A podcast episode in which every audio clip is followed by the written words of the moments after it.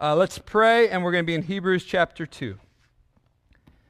Father, thank you for a new day with new mercies, and we pray, Holy Spirit, that you would open our eyes to the truths that are found in Hebrews chapter 2, and we would marvel at this great salvation that you have made possible and that we have received by faith in your Son.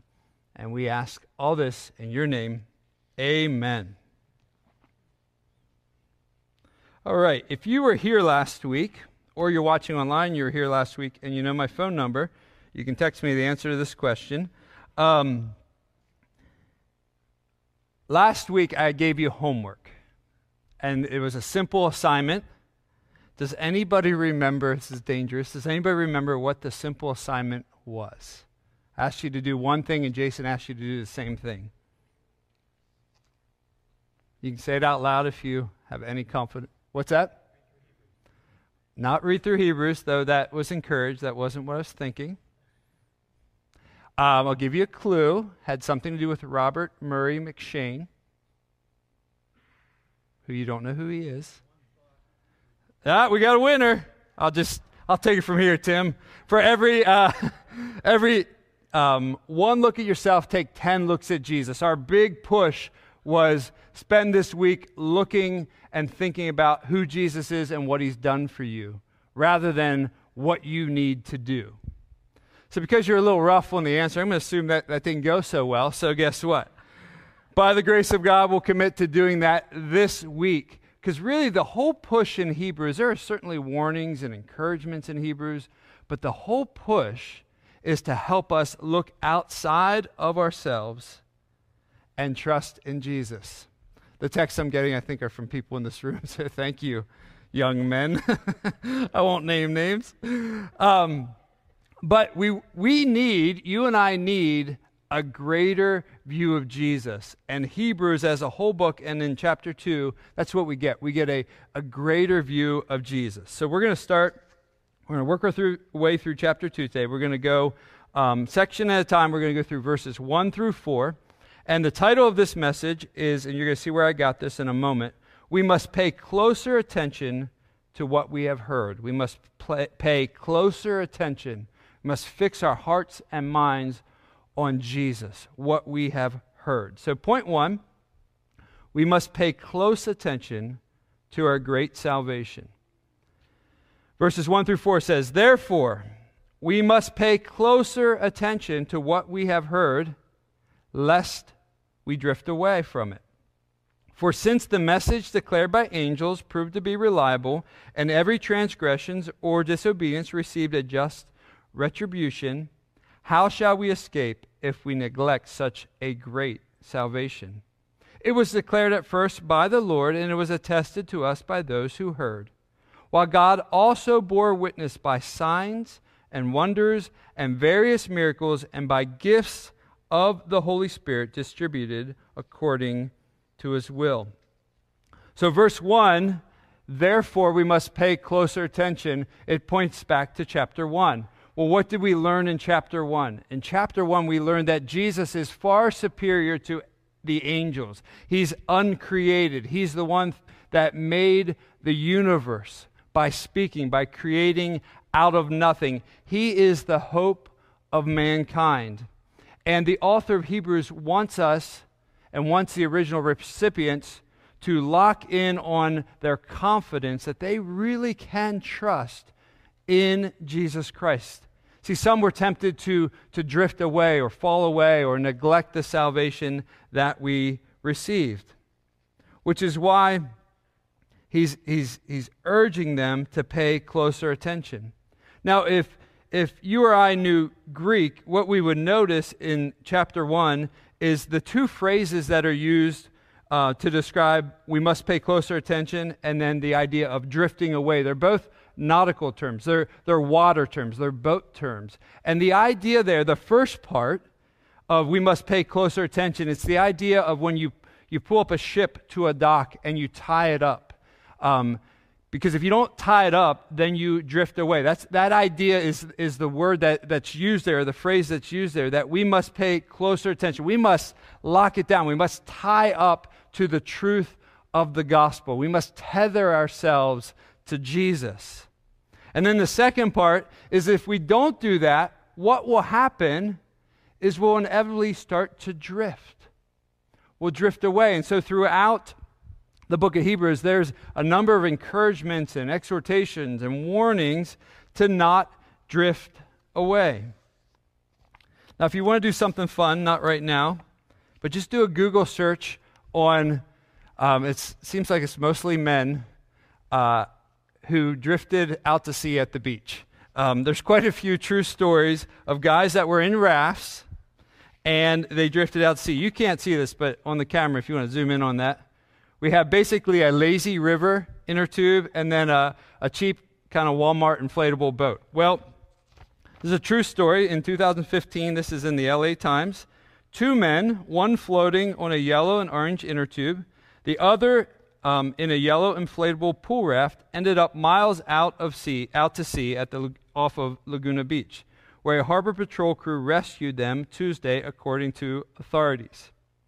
The pair had been on the ocean for about six hours. So turns out they were they were two cousins, and they were just kind of having a day at the beach. And then all of a sudden, they, they kind of weren't paying attention, lost sight, and they had to be rescued. And the one um, was on the brink of dehydration as well. Well, what happens when someone drifts away? It's because they're not paying attention. They're not focused. And by the time they realized they were in trouble, they were out where the waves got bigger, the currents were stronger, and there was nothing they could do. They were yelling for help as boats were passing by, and nobody was stopping. Eventually, they got help. Well, the book of Hebrews, by design, is to encourage us not to drift in our faith. God's people, the, the idea of a local church is, is set up to encourage us not to drift in our faith, to, to encourage one another when we're struggling, when we're confused, when we're just getting disoriented, maybe because of life circumstances or internal struggles we need one another to point us back to the trustworthy captain who is Jesus. And, and that's what you see in the book of Hebrews. See, by the grace of God, we must avoid drifting and we must avoid neglecting our great salvation. See, when, if you've trusted in Jesus, you've received a great salvation. Your greatest need in all the world has been met by Jesus rescuing you. You have eternal life. You are going to be with God forever, and God's Spirit dwells in you.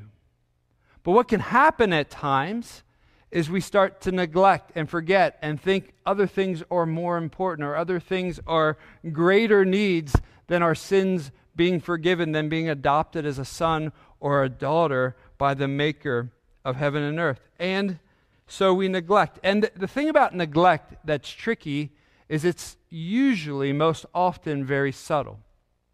So I'll use um, just a couple examples just in normal life. So think of your teeth, for example. Um, if you don't brush your teeth a day, no big deal, right? Bad breath, big deal to those around you, but not in the grand scheme of things no big deal. Your, your teeth aren't falling out, there's no major cavities. What happens over time if you neglect to brush your teeth, floss your teeth, uh, take care of your teeth, is then you end up having more significant problems. Kind of a gross example, but it's an example that it shows that it just slowly happens over time. And then probably we've all been there in the dentist chair where the, the, the dental hygienist asks, you know, have you been flossing? And I, I can pretty much 100% of the time say, yes. Now, I'm just hoping she doesn't ask any other questions because I usually floss right before I go to the dentist. So it's a true answer, yes. But see, when we neglect something, we, we can end up really far away from where we want to be.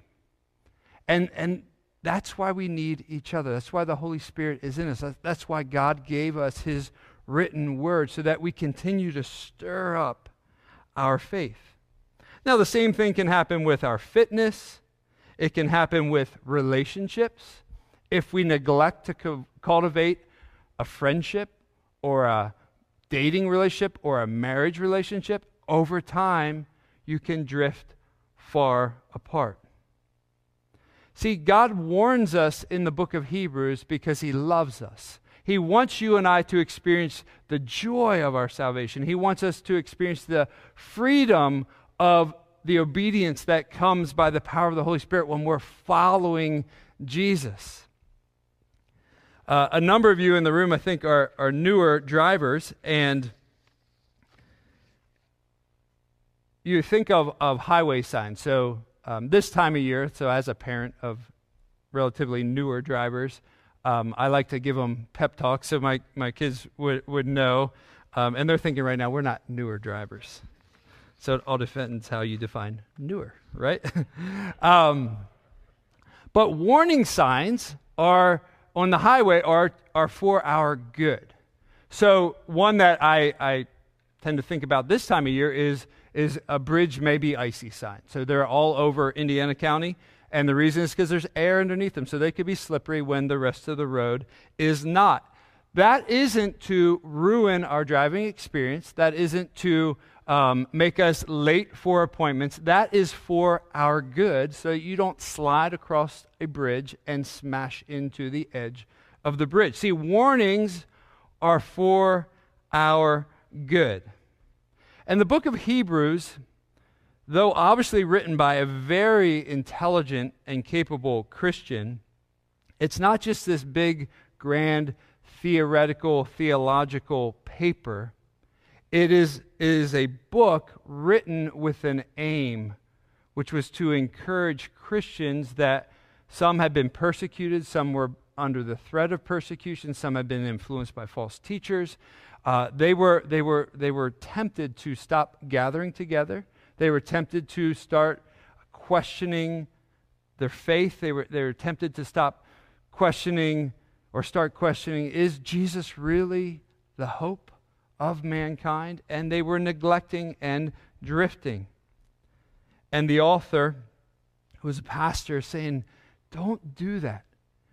Find your hope, your peace, your confidence, your solid anchor foundation in Jesus alone. Now, in the next section, in verses 5 and following, we're going to get a lot more details, which brings us to the second point. We must fix our affections on Jesus, the only hope for humanity. Verse 5 For it was not to angels that God subjected to the world to come, of which we are speaking. It has been testified somewhere, the somewhere is Psalm 8. What is man that you are mindful of him, or the Son of Man that you care for him?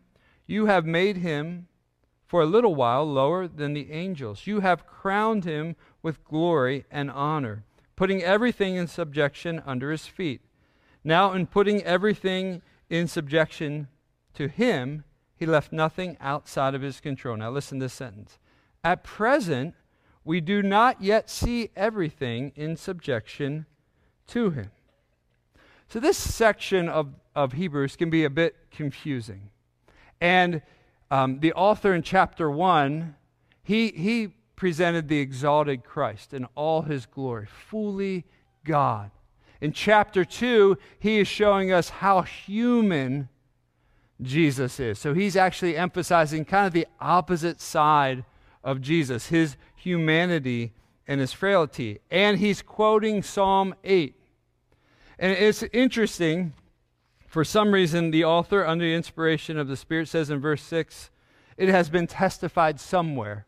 And then he goes on to quote Psalm 8.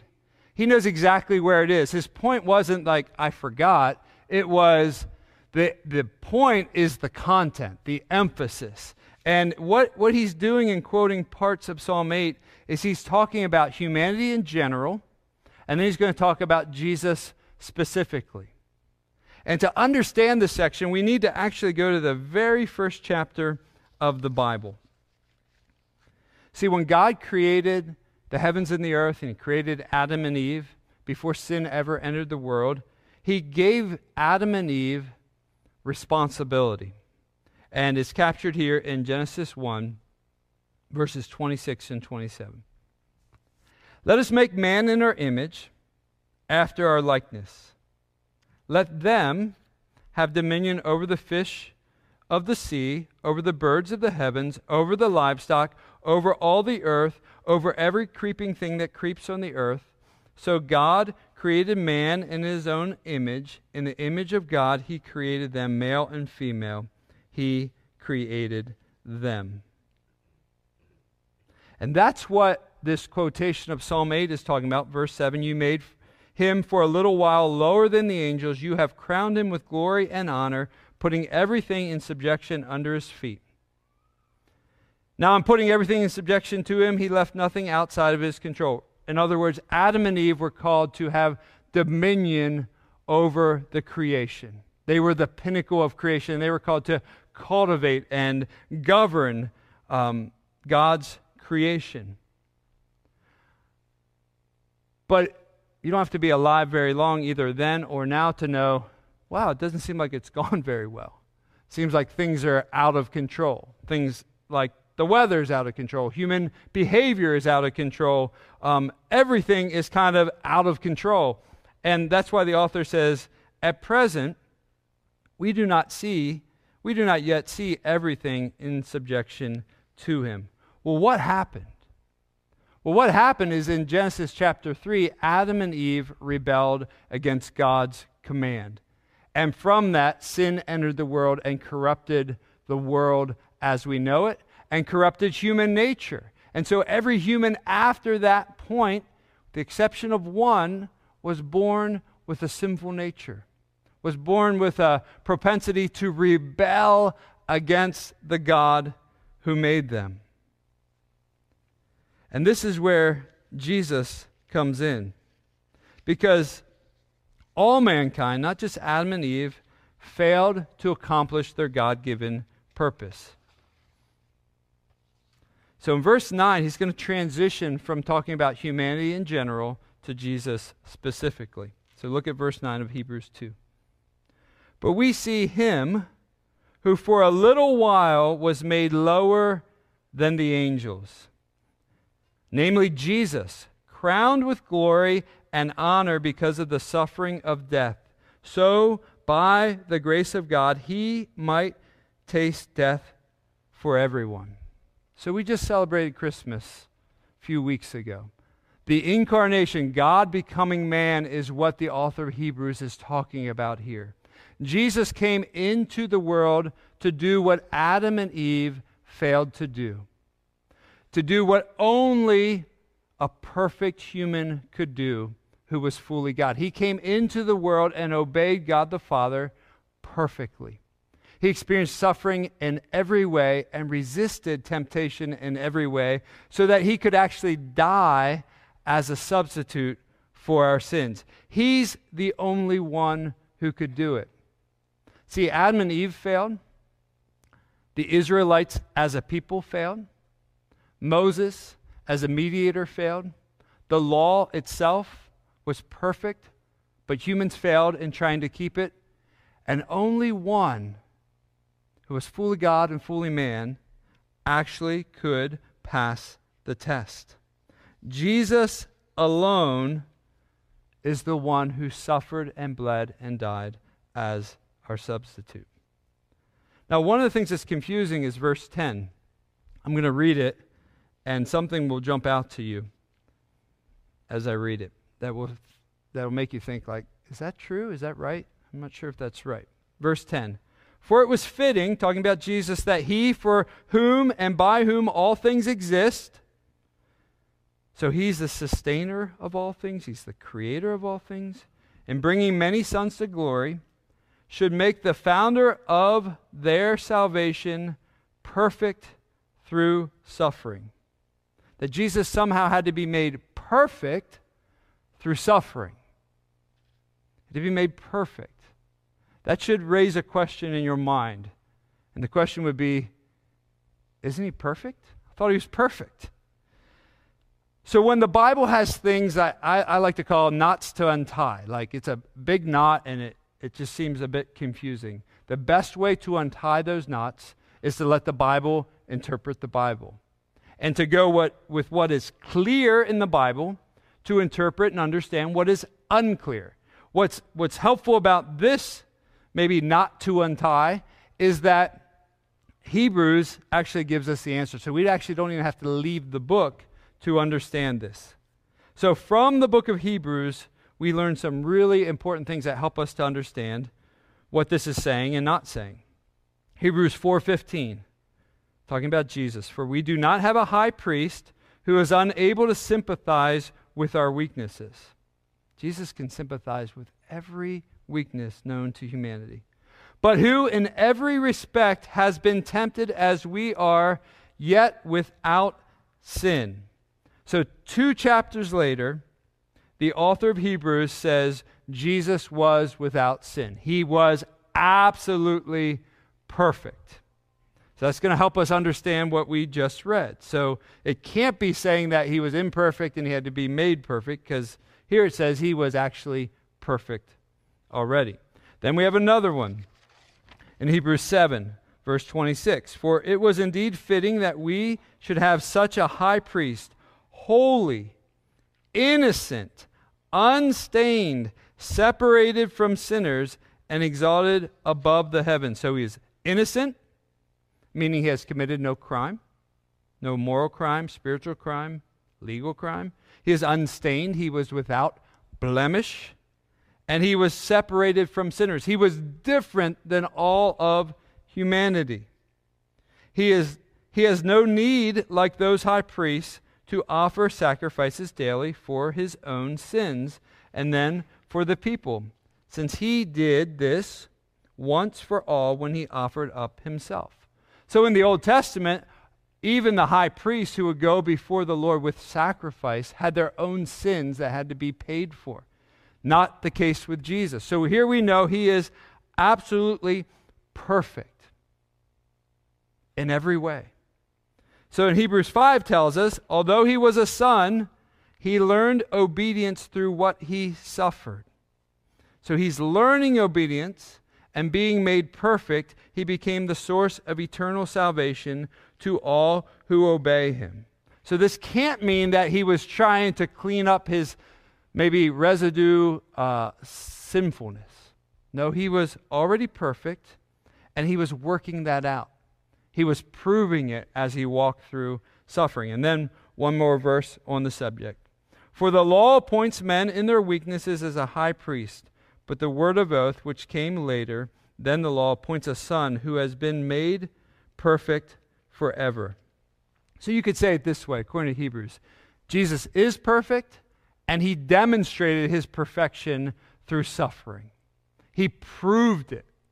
He didn't earn it, he, he showed it, he demonstrated it. John Piper says it this way Here, being made perfect means learning obedience through suffering. This does not mean that he was once disobedient and then became obedient. It means that Jesus moved from untested obedience into suffering, and then through suffering into tested and proven obedience. So he was perfect when he was untested, and then he demonstrated his perfection as he navigated this crazy world that we live in, and he, he passed flawlessly, perfectly. And this, proving himself to be obedient through suffering, was his being per- perfected. So that's what the author is talking about. And you might be thinking, why, why, are, we, why are we doing all this? Why, why, why does this matter? Because we need a Savior who is perfect. And we have a Savior who not only is perfect, but he actually experienced temptation and suffering and pressure and hardship and desertion of friends and loved ones and family members and continued to pass the test perfectly. That's your great high priest. That's your Lord and Savior who can sympathize with you in every way. See, he went through it. He went through it so he can understand when we're going through it. You can go to him at all times, and he understands. Look at verse 11 th- through 13. For he who sanctifies and those who are sanctified all have one source.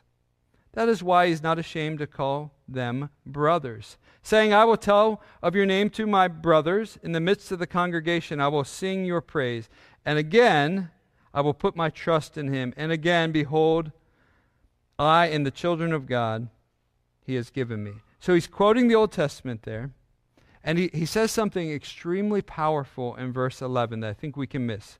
For he who sanctifies and those who are sanctified all have one source. The moment you trusted in Jesus, turn from your sins, you put your faith in Jesus. Doesn't matter what you were doing the moment before that moment. When you did that, you were made holy. You were set apart by God Himself through Jesus. That's what that word sanctified means. If you've been around church circles for a while, when you think of sanctified, you might think of progressively Jesus. And that, that can be used, that's another way to describe our growth, changing, sanctity. So, those of us who have a more colorful background, you can go from a moment in time where you were, you were doing bad things and the Lord convicted you. And you turned and you trusted. And in that moment, you were declared holy. You were declared, the Bible even says, a saint. Depending on your church background, when you might think of saint, you might think of like the hall of fame of those who were the closest looking to Jesus. But in the Bible, in the New Testament, the use of saint is no, a saint is someone who has been set apart and made holy by the shed perfect blood of Jesus. That is you and I. That is the incredible, crazy reality of this free gift of salvation. See, this is what makes Christianity so unique from all other world religions and philosophies. Whether it's a, a world religion or a philosophy, you can sum them up basically in this, this simple way.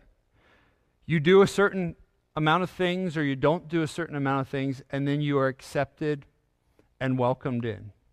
Or in the case of philosophy, you, you empty out your mind of, of, of a certain number of things or you fill your mind with a certain number of things, then you are to have inner peace. The problem is, all of those things have to do with what you have done. And the, and the, the kicker is, all of us are going to fail pick any other world religion, pick any other philosophy. Nobody can do it perfectly. That's why Christianity is so unique. We hope in a high priest in Jesus who is fully God, fully man, who bled and died for us, suffered in every way. He's our hope. He's the one who rescues. See, we don't hope in ourselves and our ability to keep a set of rules. We hope in the only one who could keep the rules perfectly. It's an incredible thing, and we're not to neglect this great salvation. The month of January, even here in Indiana County, is one of my absolute favorite months of the year. And I'm not even a skier.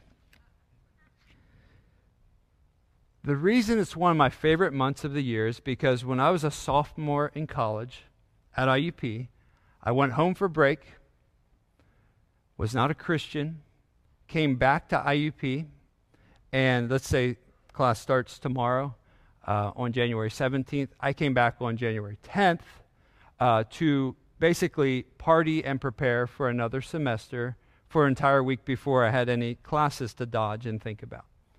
And so it was in that moment of time where I had been experiencing conviction of sin. I felt guilty all the time. I had met some Christians. I started reading the Bible a little bit, but I didn't know Jesus.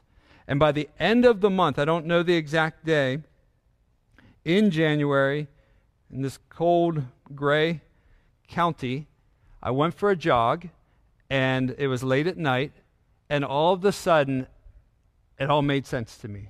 I, I instantly, I don't know how to explain it, understood that Jesus paid for all of my sins. I committed my life to him. I turned from my sins. I, I vowed to, to quit doing certain things. And I was born again. I was made alive. I was forgiven of my sins. And as Hebrews says, I was made holy. I was set apart. Now, I wasn't perfect. I was set apart because I was covered in Jesus' perfect righteousness. And that's the good news of the gospel. That's why we have a great salvation that we should enjoy, that we should have great confidence in approaching God with, and we should tell others about because it is great, great, great news. So he's going to get into this news a little deeper, which brings us to the third point. We must trust in the only one who can free us from sin and death.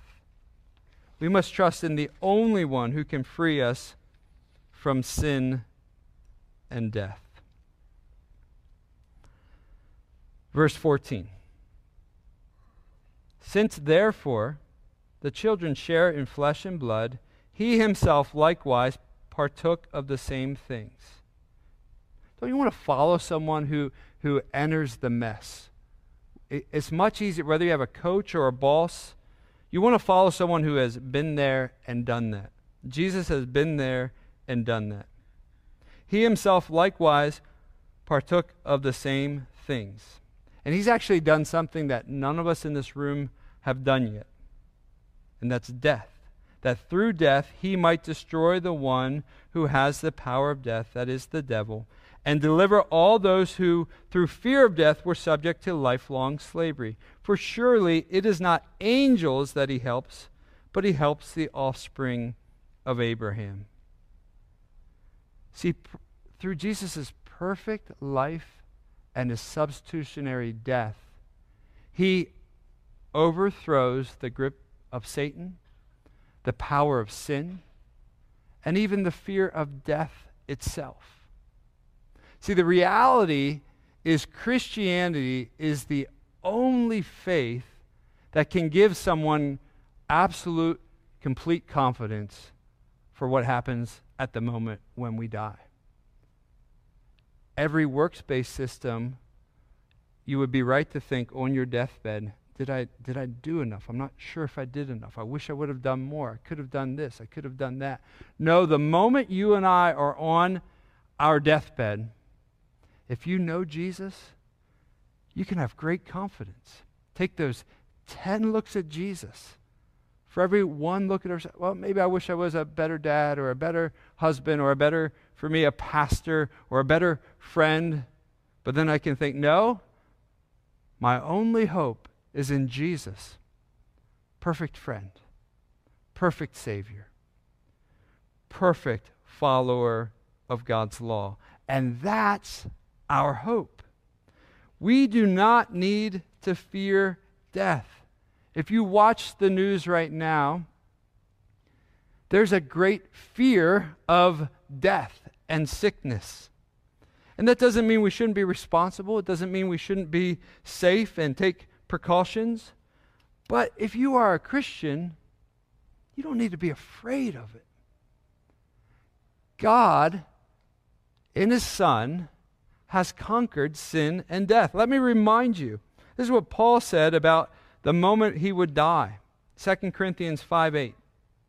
Yes, we are of good courage. We would rather be away from the body and at home with the Lord. To be absent from the body as a Christian is to be in God's presence immediately. We will live forever as believers in Jesus. Paul says this in great detail. I remember the first time I heard this section of 1 Corinthians 15 read to me. I was a college student. We were part of a campus ministry.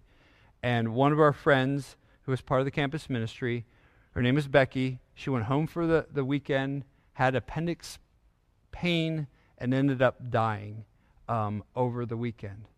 And she was a Christian. She had trusted in Jesus. It was devastating. It was sad. It was shocking. And I remember Bob Santos, who's preached here a number of times, sure didn't know what to say, but he read this passage that just stamped into my mind my young Christian faith. Okay, no matter what happens, we don't have to be afraid of death.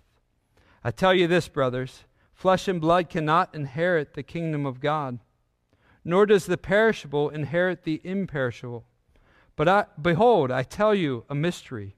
We shall not all sleep, but we shall be changed in a moment, in the twinkling of an eye, at the last trumpet. For the trumpet will sound, and the dead will be raised imperishable, and we shall be changed. For this perishable body must put on the imperishable, and this mortal body must put on immortality. When the perishable puts on the imperishable, and the mortal puts on immortality, then shall come to pass the saying that is written Death is swallowed up in victory. O death, where is your victory? O death, where is your sting? The sting of death is sin, the power of sin is the law, but thanks be to God who gives us the victory through our Lord Jesus Christ. So we don't have to be afraid. Now, the pain, the sorrow, the sadness, that's, that, that's right to feel those things. But you don't have to fear. If you are in Christ, He has conquered death, He has conquered the fear of death. And what awaits you and I who have trusted in Jesus is unimaginably glorious. It's, it's going to be a, a place where we are in God's presence, where we will see Jesus face to face, where those of you who have had a hard life in this world, He will wipe away every tear from your eye. There will be no more physical pain. There will be no more emotional pain, sadness, and sorrow, all swallowed up. And that's why the author of Hebrews is spending so much time with these technical things. Because these technical things are the, the foundation and the anchor for why you can have absolute full assurance of your salvation. The final thing he wants us to know in this chapter, which brings us to the fourth point, is we must continually run to the only one who is full of mercy. See, the one who helps us is full of mercy. The rescuer is merciful. You know, I've never been in a, a place where a firefighter or a police officer or a trained rescue person had to rescue. But oftentimes, and I, and I think this is probably accurate if you, you see it in the news or you see it in, in the movies, they're, they're all business. They're, they're there not to, to make friends with you, they're there to pull your body out of a, a building that's on fire, they're to stop you from drowning if you're in um, water that's just raging. Uh, they are all duty and business. And that's okay. That's, I mean, that's who I, I don't want to make friends with somebody if they're rescuing me from drowning. Um, but in Jesus' case, he's everything. He's all of these things. And he is full of mercy and compassion. And why I want to underscore this and why I believe the author is underscoring it is so that no matter where you have been in your relationship with Jesus, you would know you can move towards him today rather than keep moving away from him and his people. Run towards him. He is filled with mercy towards you. Look at verse 17 and 18. Therefore, he had to be made like his brothers in every respect if he's going to rescue us, so that he might become a merciful and faithful high priest in the service of God to make a propitiation for the sins of the people. He's a merciful high priest, he's filled with mercy. You think of our, our legal system. It's, it's a legal system. It's, it's built on the law. And so if somebody fails to keep the law, they get justice. And that keeps a society safe and functioning. But in Christianity, we don't want a justice system. We want a merciful system that is both just and merciful. And in Jesus, He is both. He satisfied the justice of God by hanging on the cross and paying for our sins. And He demonstrates the mercy by raising from the grave and offering forgiveness and salvation to all who look to him. He's filled with compassion towards you. So, my appeal, my, my plead is to keep running towards your merciful high priest. Now, this word propitiation, it's a big one, but it's really important. We have a merciful and faithful high priest who made propitiation for the sins of his people. So rather than there being animal sacrifice that uh, worked for a bit and then had to be done again and again and again and again, when Jesus was our propitiation means he absorbed the wrath of God upon himself. The holy hatred and fury for every sin was credited to Jesus, and he absorbed the wrath of God. And anybody who looks to him and hopes in him, that wrath is removed from us and placed on Jesus. That's at the heart of the good news of the Bible. And so you have a Savior you can run to. And if you haven't yet trusted in Jesus, He's your only hope. He is your only hope. And believe me, I understand when, when you feel like, oh, I feel so guilty. I feel like I, I can't approach him. I can't come to him. I can't, I can't even look his way because of who I am and, and what I've done. Jesus would look at you filled with compassion. He even said this about himself. He said, he said, I'm the, the great physician. You think about it, you don't go to the emergency room or to a, a surgeon because you're okay. You go because you're on the brink of death and you need help. Well, Jesus tells us to come at the brink of death, at the moment of the peak of guilt, and He will forgive you and cleanse you and change you and make you new, make you an absolute new creation. See, it's never about what you need to do, it's about what Jesus has done for you. I want to close with this final verse. This is Jesus' very words.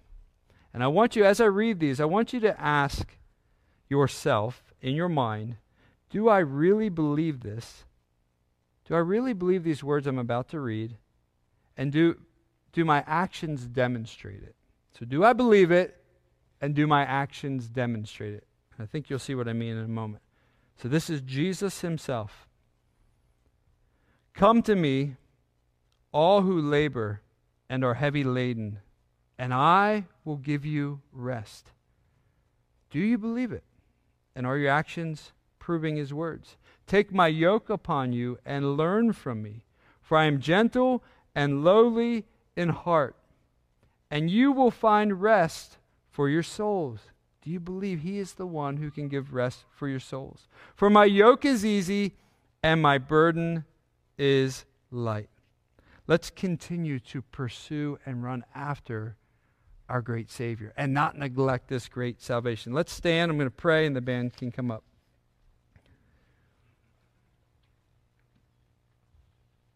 Holy Spirit, I ask that you would help everyone watching and everyone in this room to really believe you are who you say you are, Jesus, that we can run to you, we can come to you, and you welcome us, and you are the source of joy and peace and hope, forgiveness and mercy. Holy Spirit, we also pray for anyone who is fearful of death that you would comfort them. You give them hope that would be supernatural and completely outside of themselves as they look to you. As we sing this final song, would you remind us of your incredible pursuit of us when we were dead in our sins, lost and blind to you, and you, you surprise us with your love? We give you all the praise and we ask this in your name. Amen.